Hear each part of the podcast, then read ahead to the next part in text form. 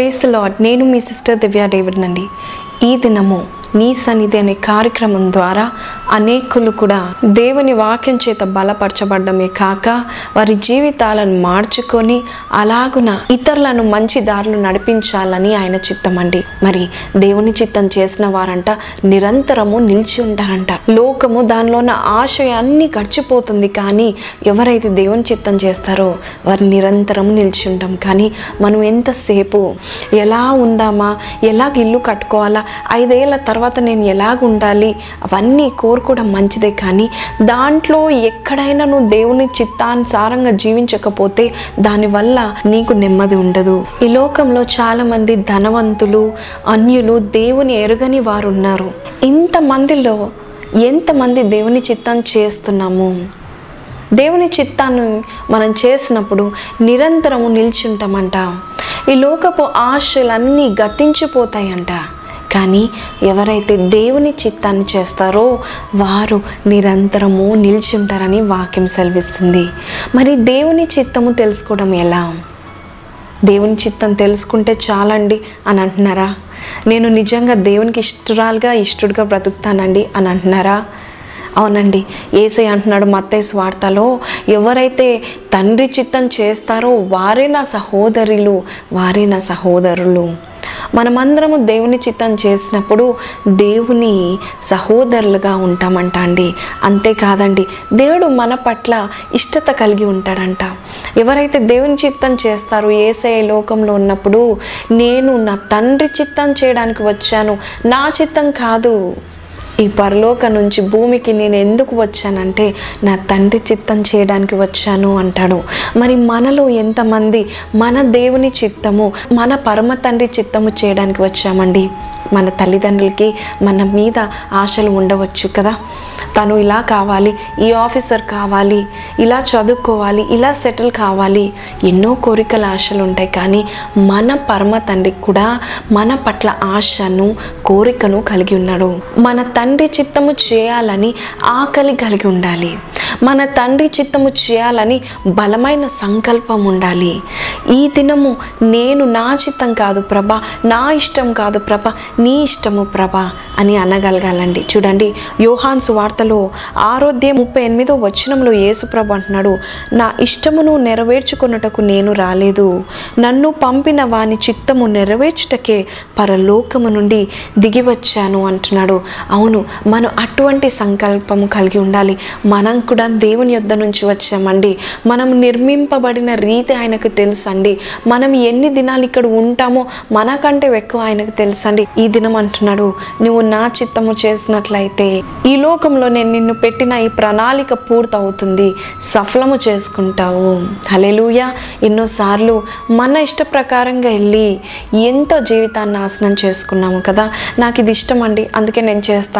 అంటారండి. కానీ ఎప్పుడైనా నేను ఇది చేస్తే దేవుని మహిమపరుస్తానా లేదా అని ప్రశ్న వేసుకుంటూ ఉండాలి. మన జీవితాన్ని కనిపెట్టుకొని ఉండాలంట అండి.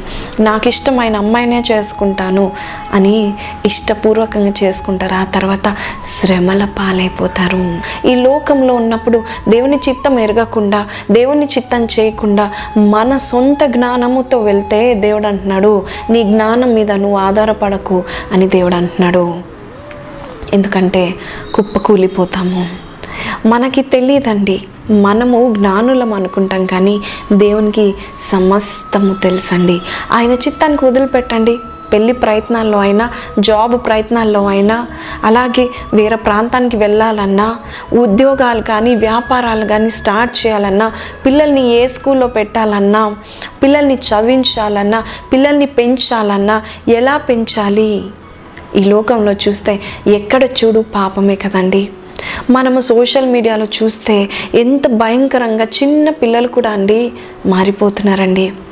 అమ్మాయిలు వారి వయసు తగ్గట్టు జీవించకుండా స్కూల్ పిల్లలు కూడా బాయ్ ఫ్రెండ్స్ అనుకుంటా ఫి సినిమాలు అనుకుంటా సోషల్ మీడియాలో మనం చూసినట్లయితే అమ్మాయిలను పిచ్చి పిచ్చిగా వస్త్రాలు వేసుకొని ఎంత ఆకర్షణీయంగా ఉంటే ఎంతమంది తన వైపు చూస్తే ఎంతమంది తనను ఫాలో చేస్తే అంత గ్రేట్ అనుకుంటున్నారండి. అది దేవుని చిత్తమా అండి?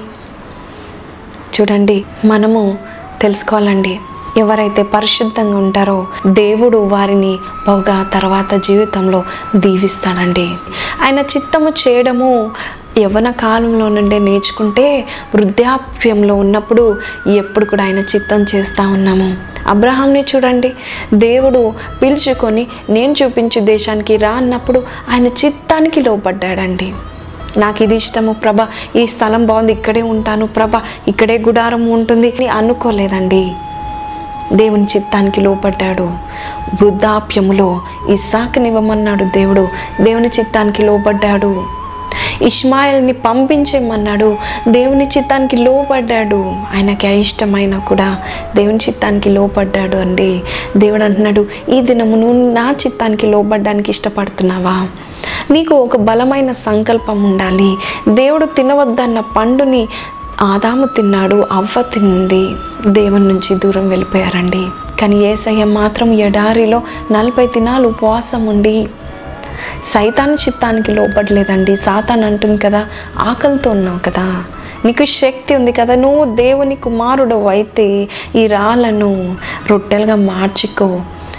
ఎంతసేపు అండి దేవునికి మార్చడానికి ఒక్క క్షణం కాదండి. కానీ యేసు ప్రభు చిన్న ఆకలి కొరకు చిన్న ఆహారం కొరకు సైతాన్ చిత్తాన్ని లోపడలేదు. తన తండ్రిని మెప్పింపచేశాడండి. ఈ రోజు నుంచి మనం కూడా మన ఆహారము దేవుని చిత్తం చేయడం అని ఉండాలండి. నన్ను పంపిన నా తండ్రి చిత్తము చేయడమే నా ఆహారం అంటున్నాడండి. అలాగే మనం కూడా మన దేవుని చిత్తము చేయడమే మన ఆహారం ఎలాగైతే మర్చిపోకుండా తీసుకుంటామో టైం చూసి మరీ తీసుకుంటామో దేవుని చిత్తం కూడా ప్రతిదీ కూడా నేను ఇది చేస్తున్నాను దేవుని చిత్తం ఉందా? ఇక్కడికి వెళ్తున్నాను దేవుని చిత్తం ఉందా? నా టైం ఇలా స్పెండ్ చేస్తున్నాను దేవుని చిత్తం ఉందా? ఈ మనుషులతో సహవాసము చేస్తున్నాను దేవుని చిత్తం ఉందా? ప్రతిదీ నువ్వు అలా వెతికినప్పుడు దేవుని నువ్వు మెప్పిస్తావు అంతేకాకుండా నా సహోదరులు అంటాడండి ఏసయ్య. మరి దేవుని చిత్తం ఎలా తెలుసుకోవాలి? ఈ దినము నేను ఏడు పాయింట్లు చెప్పాలని అనుకుంటున్నానండి. మొదటి పాయింట్ నేను చదవాలనుకుంటున్నాను.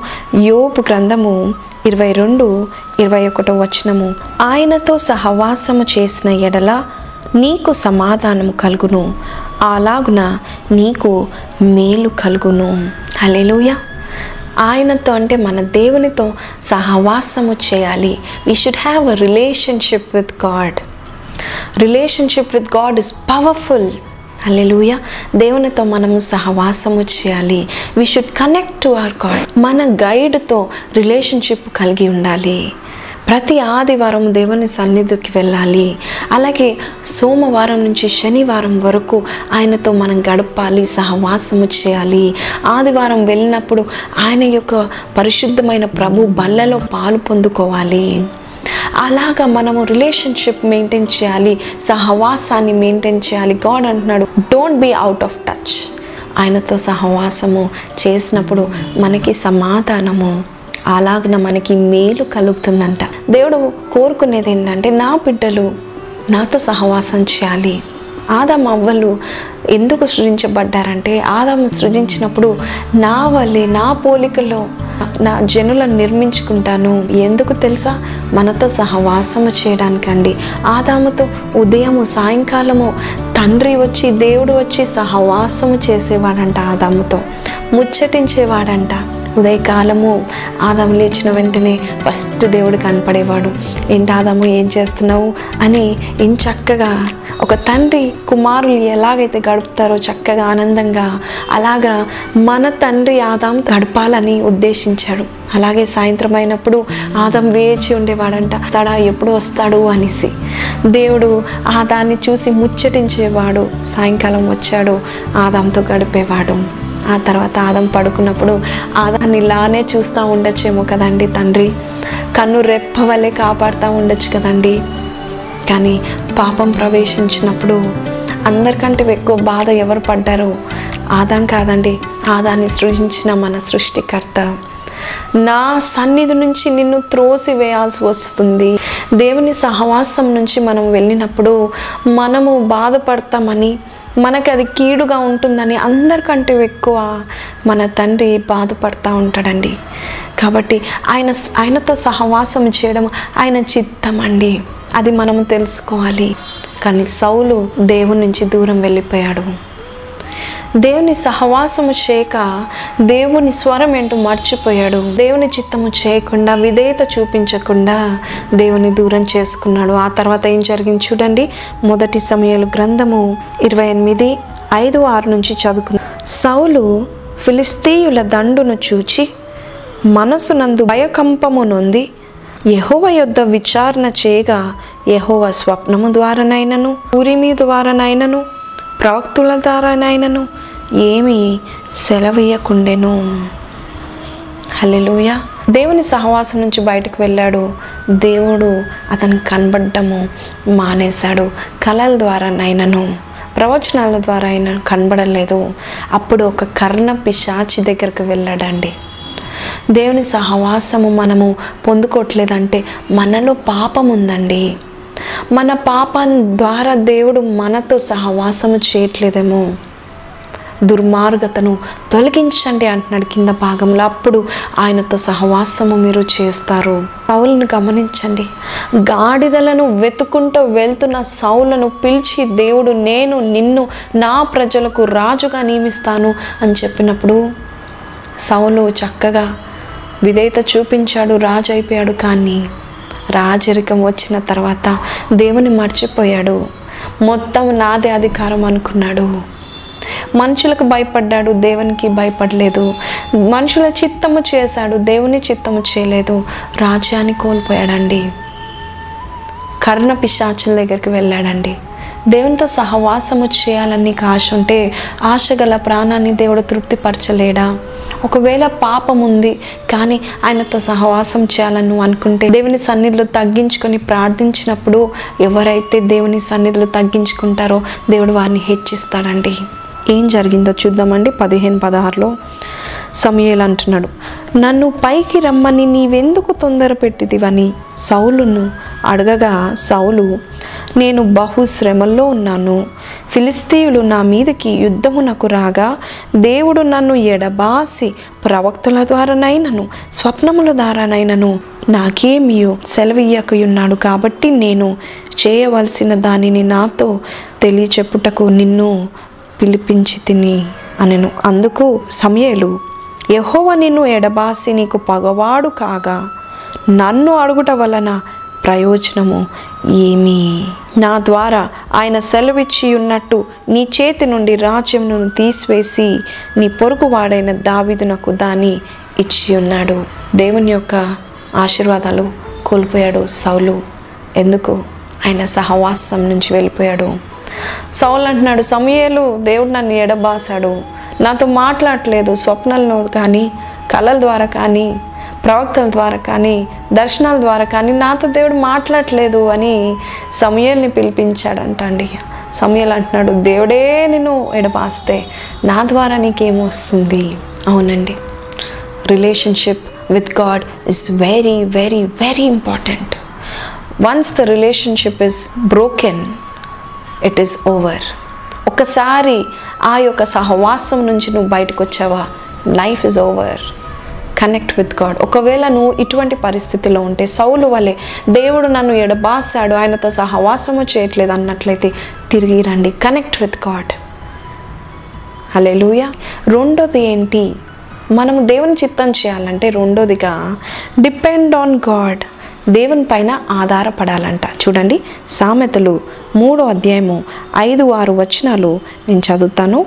నీ స్వబుద్ధిని ఆధారము చేసుకున్నాక నీ పూర్ణ హృదయముతో యహోవ యందు నమ్మకం ఉంచుము నీ ప్రవర్తన అంతటి యందు ఆయన అధికారమునకు ఒప్పుకొనుము. అప్పుడు ఆయన నీ త్రోవలను సరళము చేయను. రెండోదిగా మన దేవుని పైన డిపెండ్ కావాలి. దేవుని మీద ఆధారపడాలి. ప్రార్థన చేయాలి. మన స్వంత బుద్ధి కాదు మన జ్ఞానం కాదు. ప్రతి విషయంలో చూడండి ఇక్కడ చక్కని మాట ఉంది. స్వబుద్ధిని ఆధార చేసుకోవద్దు ఆధారం చేసుకోవద్దు. ఇంకోటి నీ ప్రవర్తన అంతటిలో ఎవ్రీథింగ్ వాట్ యు డూ దేవునికి లోబడాలి దేవుని మీద డిపెండ్ కావాలి ప్రార్థన ద్వారా ప్రార్థన చేయాలి. ప్రభా ఇదిగో నేను ఇక్కడికి వెళ్తున్నాను నువ్వు నాకు తోడుగా ఉండండి. దేవునితో అటువంటి ప్రార్థన మనం చేయాలి ఆధారపడాలి. ఏ డెసిషన్ అయినా మిమ్మల్ని ఎవరైనా డెసిషన్ తీసుకోమంటే ప్రార్థన చేయాలి. డిపెండ్ అపాన్ హిమ్ ఆయన మీద ఆధారపడి తీసుకోవాలి. పెళ్ళి ప్రయత్నాలైనా ఆయన మీద ఆధారపడాలి. అప్పుడు దేవుని చిత్తం చేసినట్టే కదండి. దేవుడు యేసు ప్రభు ఈ లోకంలో ఉన్నప్పుడు ఏది చేయాలన్నా తండ్రిని అడిగి చేసేవాడు. రాత్రంతా కూడా తండ్రి ఏది బోధ చేస్తాడో అదే చేసేవాడు. ఎలాగైతే స్వస్థతలు పరచమని దేవుడు చెప్తాడో తండ్రి ఏసైతో అలాగ చేసేవాడంట. నా తండ్రి నాకు ఏది చెప్పి చేయమంటున్నాడో అదే నేను చేస్తున్నానని ఏసే అంటున్నాడు. డిపెండ్ ఆన్ గాడ్ ప్రతి ప్రవర్తనలో ఆయన మీద డిపెండ్ కావాలి. అప్పుడు ఆయన చిత్తం చేసినట్టే. కొంతమంది తన కామన్ సెన్స్ని ఉపయోగించుకుంటాడు తన ప్రవర్తనని జ్ఞానాన్ని ఇది నేను చేసేది కరెక్ట్లే నేనే కరెక్ట్ అని అనుకుంటారు. కాదండి. దేవుడు చిత్తము అడగాలి ఆలస్యమైన ఆయన చెప్పేంత వరకు ఆర్డర్ ఇచ్చేంత వరకు మనం అక్కడి నుంచి కదలకూడదు. నేను చెప్పేంత వరకు మీరు ఇజ్రాయేల్లారా గుడారం వేసుకొని ఇక్కడే ఉండాలని మోషతో దేవుడు చెప్పాడు. ఆయన నెక్స్ట్ వర్డ్ వచ్చేంత వరకు వారు అక్కడే ఉన్నారు. Depend on God. దేవుడు ఏదైనా కార్యము నీ ద్వారా చేయాలి చేయించాలనుకున్నప్పుడు దేవుడు నీకు ఇంకో ఆర్డర్ ఇచ్చే వరకు ఆయన మీద ఆయన మాట మీద డిపెండ్ అవ్వాలి. ప్రభు మనకి చెప్పేంత వరకు మనము ఏది చేయకూడదు. ఆస్ గాడ్ ఆస్ గాడ్ ప్రభు మీద డిపెండ్ కావాలి. అప్పుడు దేవుని చిత్తం చేసిన వారమే. చూడండి కీర్తనలు ముప్పై రెండు ఎనిమిదో వచనము.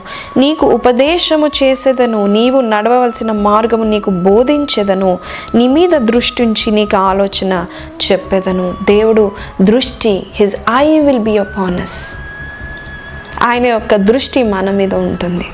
ఏదైనా తప్పు చేసేటప్పుడు దేవుని దృష్టి మన మీద ఉండి అది చేయకు అనే ఆలోచన పుట్టిస్తాడంట. చిన్నతనంలో మా నాన్నగారు కొంచెం చాలా స్ట్రిక్ట్గా పెంచేవారండి. ఆడపిల్లలమైన మమ్మల్ని అందరినీ కూడా. ఏదన్నా చేయాలన్నా వెళ్ళాలన్నా ఫస్ట్ అడుగుతాము. డాడీ ఒప్పుకోలేదనుకోండి. అయినా కూడా చేయాలని మేము మొండి పట్టు పట్టుకొని ఉన్నామనుకోండి ఏం మాట్లాడరు. ఇలా కళ్ళు ఎర్రగా చేసి చూస్తాడండి. ఈ ఆ దృష్టిని చూడంగానే భయం కలిగి ఆ పనులు చేయమండి. అంతే. నిజమే. మన దేవుడు కూడా మనం ఏ పనులు చేయాలని ఆయన మీద ఆధారపడినప్పుడు ఆయన దృష్టి మన మీద ఉండి మనల్ని నడిపిస్తుందని. మరి మూడవదిగా వాక్యం అండి. దేవుని చిత్తం ఎలా తెలుసుకుంటారు అంటే వాక్యం ద్వారా తెలుసుకుంటారండి. మనం ఎప్పుడైతే ప్రార్థించి ప్రభా నీ చిత్తం చేయాలనుకుంటున్నాను. నువ్వు చెప్పింది నేను వినాలనుకుంటున్నాను. ఇందాక చదివిన భాగంలో నీకు ఉపదేశం నేను చేసేదను. నువ్వు నడవవలసిన త్రోవలు నేనే నీకు బోధిస్తానని. ఎలా బోధిస్తాడండి? కేవలము దేవుని పరిశుద్ధ వాక్యం ద్వారా అండి. ఏదైనా కూడా వాక్యం ద్వారా దేవుడు కన్ఫర్మ్ చేస్తాడు. అందుకే ప్రతి విషయంలో ప్రార్థించి వాక్యం ఓపెన్ చేసి ప్రభా నాతో మాట్లాడు నేనేం చేయాలి? కన్ఫ్యూజన్లో ఉన్నాను. చూడండి దేవుడు నన్ను పిలుచుకున్న తర్వాత నాకు ఏం చేయాలో అర్థమయ్యేది కాదు. ఎందుకంటే మా వారు బిజినెస్ లాస్ అయిపోయి తనకి నేను సపోర్ట్ ఉండాలని తను ఎంతగానో నన్ను అడుగుతా వస్తూ ఉన్నారు. నాకు నువ్వు సపోర్ట్ ఉండాలంతే. మినిస్ట్రీ చేయకూడదు. ఒకవేళ మినిస్ట్రీ చేసిన నువ్వు జాబ్ చేసి నాకు కొన్ని రోజులు సపోర్ట్ చేయాలి. కొన్ని సంవత్సరాలు సపోర్ట్ చేయాలన్నారు. అన్నాక నేను సపోర్ట్ చేయాలని ఎంత ఇష్టపడ్డాను. ఎందుకంటే ఆ పరిస్థితి నుంచి బయటికి పడాలని ఎంతగానో నేను ప్రాకులాడేదాన్ని కానీ ఆ సమయంలో దేవుడు అన్నాడు నీవు నాకు కావాలి. ఫుల్ టైం మినిస్ట్రీకి వచ్చేసాయి. నువ్వు నాకు కావాలి అని అన్నప్పుడు నేను అదే నా భర్త గారితో చెప్పాను. మా వారు వాక్యంలో భర్తకు లోబడాలని ఉంది. నువ్వు లోబడట్లేదేంటి? అని అన్నారండి. చూడండి ఎంత విచిత్రం కదా. ఇటువంటి టైంలో ఎలాగ డెసిషన్ తీసుకోవాలో తెలియదు కదండి. ఇక్కడేమో దేవుడు ఫుల్ టైం మినిస్ట్రీకి రమ్మని చెప్తున్నారు. ఇక్కడేమో నాకు సపోర్ట్గా ఉందని భర్త అంటున్నారు ఎవరిది వినాలి? రెండు దేవుని చిత్తం లాగానే ఉంది. ఎలాగా ఎలాగని నేను ఆయనతో ప్రార్థన చేసేదాన్ని వేడుకునేదాన్ని దేవుని సహవాసం కోరేదాన్ని ఆయన మాట కొరకు వేచి ఉండేదాన్ని. ఈ టైంలో నేను ఏం చేయాలి చెప్పండి ప్రభా? నా మీద కోపగించుకుంటున్నారు. నేనంటే అయిష్ట కలుగుతుంది ఎందుకంటే ఆయన మాట వినట్లేదని. ఇప్పుడు నువ్వేమో నీ దగ్గరకు వస్తే నువ్వు నా మాటకి విధేయత చూపించకపోతే క్రూర దూత వచ్చి నిన్ను మొత్తుతుందని నువ్వు నన్ను భయపడుతున్నావు. మరి నేనేమి చేయాలి ప్రభా అని దేవుని సన్నిధిలో గోజాడినప్పుడు దేవుని వాక్యం ద్వారా దేవుడు నాతో మాట్లాడేవాడండి. ధైర్యంగా ఉండు నేనే నేను నడిపిస్తాను. కొంచెం ఓర్పుతో ఉండు. అంటే భర్తలకి లోపడకూడదని కాదండి. ఈ టైంలో ఏమి చేయాలనేది నాకు తెలియదు ఇటువంటి డెసిషన్ రెండు కరెక్ట్గా అనిపిస్తుంది. రెండు దేవుని చిత్తం అనిపిస్తుంది. మరి ఎవరికి లోబడాలి ప్రభా? అని నేను దేవుని సన్నిధిలో గోచాడానండి దేవుని సన్నిధిలో దేవుడు చెప్పాడు నేను నిన్ను పోషిస్తాను. ఈ చిన్న చక్కర్లకో ఈ ఫీజులకో నువ్వు బాధపడాల్సిన అవసరం లేదు. కొంచెం కష్టమైన నీకు నా మీద నమ్మకం ఉందా అని దేవుడు అడిగేవాడు. అవును ప్రభా నీ మీద నాకు నమ్మకం ఉంది. నువ్వు పోషించండి.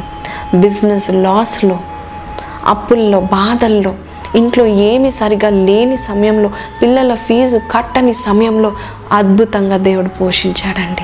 అంటే మాకు అన్నీ ఉన్నాయని కాదండి. ఏది అవసరమో అది దేవుడు తీరుస్తూ వస్తూ ఉన్నాడు.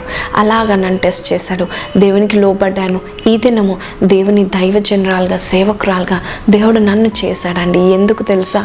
ఆయన వాక్యము నన్ను నడిపించిందండి. ఆయన చిత్తం ఎలా తెలుసుకున్నాను? వాక్యం ద్వారా తెలుసుకున్నానండి. ఏది వచ్చినా ఎటువంటి శ్రమ వచ్చినా ఆయన దగ్గరికి ఎలా పరిగెత్తుతానంటే దేవా నాతో మాట్లాడు అని వాక్యం ద్వారా వాక్యాన్ని చదువుకొని నిజమేంటో సత్యమేంటో అబద్ధమేంటో ఎక్కడ నడవాలి ఎలా వెళ్ళాలో నేర్పించాడండి.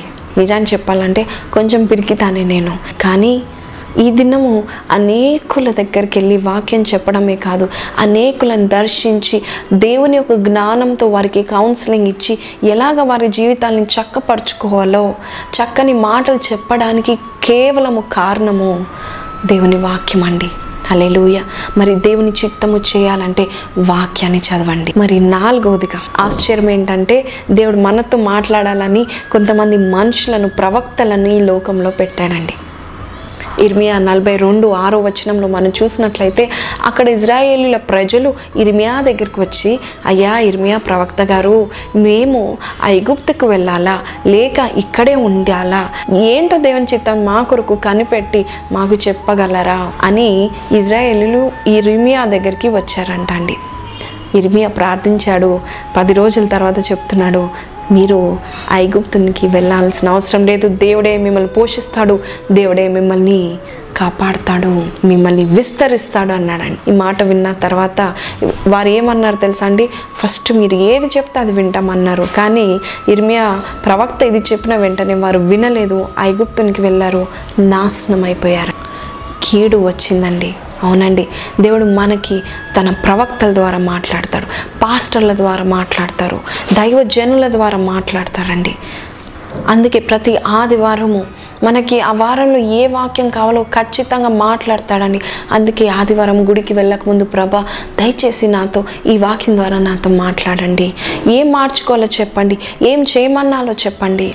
అని మీరు ప్రార్థన చేసి వెళ్ళినప్పుడు ఖచ్చితంగా దేవుని వాక్యం ద్వారా మాట్లాడతారు. ఆయన చిత్తం ఏంటో మీరు తెలుసుకుంటారండి సమయాల ద్వారా దేవుడు మాట్లాడారు ధాన్యాల ద్వారా మాట్లాడి యష్యా ద్వారా మాట్లాడారు ఏలియా ద్వారా మాట్లాడారండి. ఆహాబు దగ్గరికి వెళ్ళినప్పుడు ప్రవక్త ద్వారా మాట్లాడారు ఆహాబు లోబడలేదండి. దేవుని ప్రవక్తల ద్వారా దేవుడు మాట్లాడతాడండి. ఆ నపంసుకుడు వెళ్తున్న మార్గంలో బైబిల్ అర్థం కాని టైంలో దేవుడు తన ప్రవక్తని పంపించాడు దేవుడు తన శిష్యుడిని అపోస్తులుడైన ఫిలిప్ని పంపించి మాట్లాడాడండి. వెంటనే రక్షణ పొందుకున్నాడు బాప్తిజం కూడా తీసుకున్నాడు. తన బిడ్డల ద్వారా దైవజనుల ద్వారా దేవుడు మాట్లాడతారండి. అలా దేవుని చిత్తము మీరు తెలుసుకోవచ్చండి. ఒకవేళ దేవుని దైవజనుని చెప్పింది కరెక్టా కాదా? అని మీరు తెలుసుకోవాలన్నట్లయితే మీరు వెంటనే దేవుని వాక్యము ద్వారా మీరు కన్ఫర్మ్ చేసుకోవచ్చండి. దైవజనుడు ఇలా ప్రవచించాడు ఈ ప్రవక్త ఇలా నాకు ప్రవచించాడు కాబట్టి ఇది కరెక్టా దేవుని నుంచి వచ్చిందా కాదా అని మీరు తెలుసుకోవాలంటే మళ్ళా తిరిగి వాక్యానికి వెళ్ళి ప్రభా నీ వాక్యం ద్వారా మాట్లాడని బైబిల్ ఓపెన్ చేసినప్పుడు దేవుడు ఖచ్చితంగా మాట్లాడతారు. నువ్వు దుఃఖంలో ఉన్నప్పుడు శ్రమల్లో ఉన్నప్పుడు బాధలో ఉన్నప్పుడు ఏమి చేయాలా? ఖచ్చితంగా ఆ టైంలో ప్రవక్త వస్తాడు ఆ టైంలో పాస్టర్ వస్తాడు ఆ టైంలో నిన్ను ఆదరించడానికి దేవుడు వారిని పంపిస్తాడండి. హల్లెలూయా.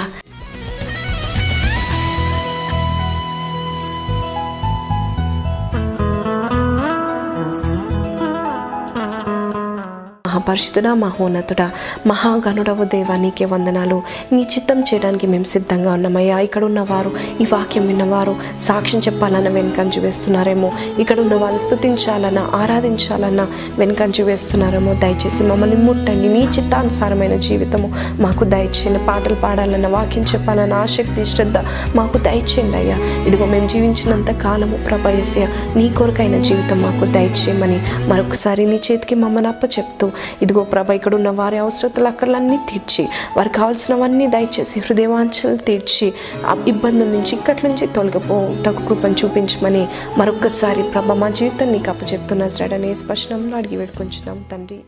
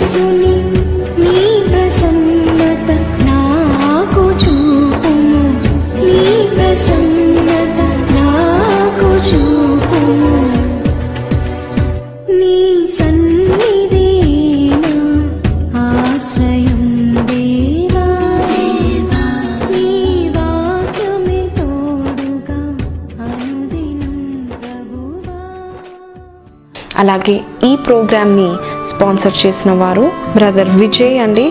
తన ఫాదర్ గారి పేరు రామకృష్ణారెడ్డి గారు మదర్ కాశీ అన్నపూర్ణమ్మ అలాగే brother R Venkatareddy brother in law Balaji sister Ganga Bhavani చిన్న పాప బీను విజేత ఈ కుటుంబానికి దేవుడిచ్చే వాగ్దనము.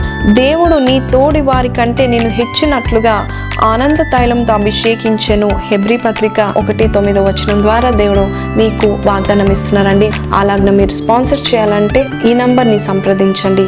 దేవుని దీవెనలు పొందండి. హైదరాబాద్ పట్టణంలో గచ్చిబౌలి అనే ఏరియాలో దేవుడు కొన్ని నెలల క్రితము అక్కడ దేవుని యొక్క ఆరాధన స్టార్ట్ చేయమని మాకు దర్శనాన్ని ఇచ్చారండి. ఆ దర్శన ప్రకారమే ఇన్ని నెలలు మేము నడిపిస్తూ ఉన్నాము. దయచేసి ఒకవేళ మీ తెలిసిన వారికి మీ బంధువులు మిత్రులకి తెలియపరచండి. దేవుడు స్పష్టమైన వాక్యము ఆరాధన అక్కడ ఉంటుంది కాబట్టి ఈ అంత్య దినాల్లో ప్రతి ఆదివారము అటెండ్ అవ్వాలని కోరుకోనండి ఆశపడండి దేవుడు ఖచ్చితంగా మిమ్మల్ని బహుగా దీవిస్తాడండి. మీరు మర్చిపోకండి గచ్చిబౌలిలో ఎస్ బ్యాంకెట్ హాల్లో జరుగుతున్న ఈ ఆరాధన అంతట్లో కూడా దేవుడు మహిమపరచబడుతున్నాడు. అలాగే మేము టెన్ ఫిఫ్టీన్కి స్టార్ట్ చేస్తాము. By one fifteen one thirty కల్లా ముగుస్తుంది. కాబట్టి మీరు దయచేసి మీరు హైదరాబాద్ పట్టణంలో ఉన్నట్లయితే మీరు దేవుడు మిమ్మల్ని ప్రేరేపించినట్లయితే ఈ సంఘానికి రండి దేవుని దీవెనలు పొందండి. God bless you